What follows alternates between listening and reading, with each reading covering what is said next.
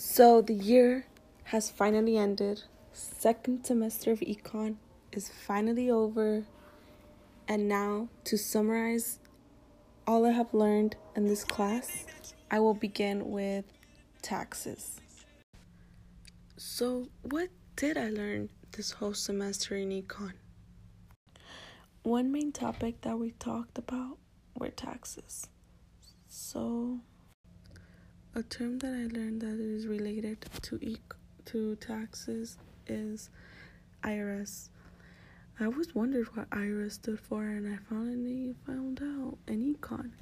And um, the IRS stands for Internal Revenue Service, and basically their job is to collect federal money, which is you know a lot of money because we have yeah we have a lot of money. One of the first terms that I learned that was related to taxes were the tax evasion and the tax avoidance.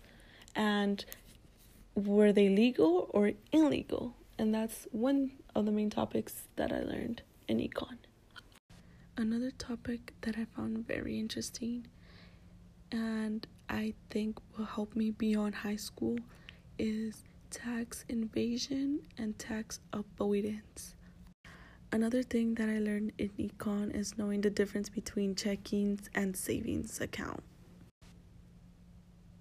When we st- first started learning about checkings and savings, I was debating on opening a bank account and I still and I didn't open one because I was still deciding like which one would be better and I wanted to know more information about and that's where econ really helped me.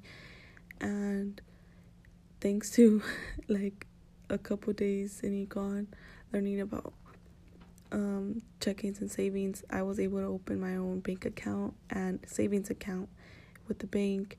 And one of the main things that I learned from this was um the overdraft thing with like cards too, like with my credit card and credit card, debit card. Like that was one main thing that I learned that will really help me beyond high school because I when I heard about that policy, like I had heard about it, um I thought it was like a good idea to have it, but it turned out it's you shouldn't have it and not a lot of people know that. I also learned the difference between the fiscal policy and the monetary policy and how the po- policymakers stabilize the economy. Another thing that I learned in econ was law of demand.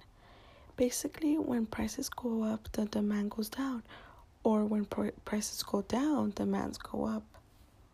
Lastly, what I learned in my econ class were the different types of unemployment. And as many of you might know, tax money is collected and divided into a lot of ways. Some tax money is divided to agencies such as FDA, Food and Drug Administration. The FDA is in charge for the public safety of the consumers, also known as us buyers, sellers, all of us. Since the makeup industry is growing very rapidly, it it has been hard for the FDA to keep up with the safety of all the makeup. This year, uh, the LA Police Department um, raided over seven hundred thousand dollars worth of makeup in the LA district and they all turned out to be tested and resulted with high levels of bacteria and animal waste and they were still being sold to people without them knowing that they were basically bootleg cosmetology. Well cosmetics i mean. So should the government make everyone economically equal? In this situation i think the government should not make everyone equally